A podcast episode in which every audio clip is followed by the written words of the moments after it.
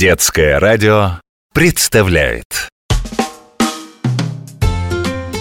Живой уголок. Может каждый мальчик и девчонка может У себя в квартире за короткий срок? С разрешения мамы. Да и папы тоже. Сделать мини-зоопарк живой уголок Сделать мини-зоопарк живой уголок Привет, дружок! Я доктор Добряков. Много лет я лечу и изучаю самых разных животных, а теперь рассказываю тебе о них интересные и полезные истории. У Сергея Михалкова есть такое стихотворение о скворце. Живет у нас под крышей непризнанный артист, и целый день мы слышим художественный свист. Ну, понятно, откуда прилетают скворцы, с юга. А известно ли тебе, откуда пришли к нам скворечники? Из Голландии. Только там их строили вовсе не за тем, чтобы помогать птицам, а чтобы их есть. Вешали пониже, крышку делали съемную, чтобы яйца и птенцов доставать удобнее было. А у нас скворечники стали особенно популярными в 17 веке при царе Алексее Михайловиче, которого прозвали Тишайшим. А это, между прочим, отец Петра Первого был. И, конечно, птиц на Руси не ели. Наслаждались их художественным свистом, как выразился Михалков.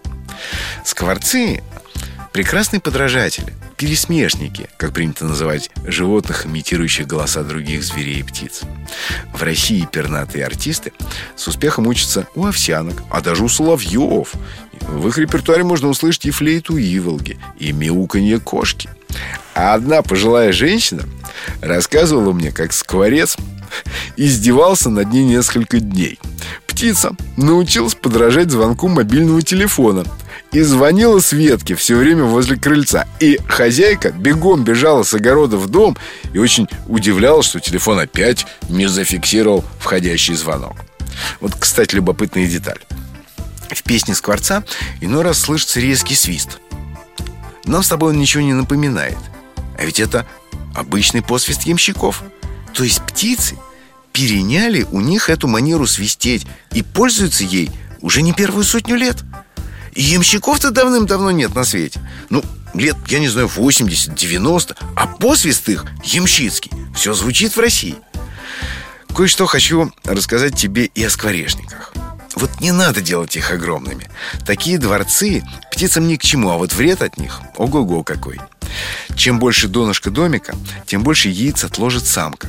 А чтобы выкормить такую ораву, родителям будет очень и очень трудно.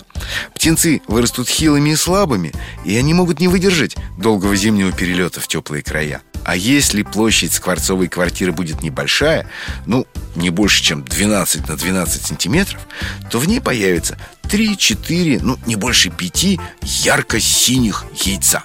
Вот такую семью папа с мамой выкормят. Птенцы вырастут крепкими, здоровыми. Следующий момент. Цвет. Вспомнил забавную историю. Однажды в одной воинской части развешивали скворечники, а перед этим командир велел их покрасить. Ну, часть выкрасили зеленым, половину сделали, и краска кончилась. Вот что делать? Кто-то выпросил красную у пожарных и на деревьях залили такими диковинными плодами малиновые скворечники. Так вот, каково было удивление военных, когда они заметили, что именно эти красные домики птицы заселили в первую очередь. Уже позже ученые повторяли подобные эксперименты и установили, что красные и серые скворечники занимаются пернатыми постояльцами гораздо охотнее, чем зеленые. А почему? Ну, трудно сказать. На вкус и цвет, как известно, товарища нет. Кстати, о товарищах. Я бы не советовал делать из скворца домашнего друга. Он смышлен, он чрезвычайно забавен, он легко приручается, он даже способен подражать человеческой речи как попугай. Но загибай пальцы. Во-первых, ему нужна очень большая клетка. Во-вторых, скворец очень прожорлив.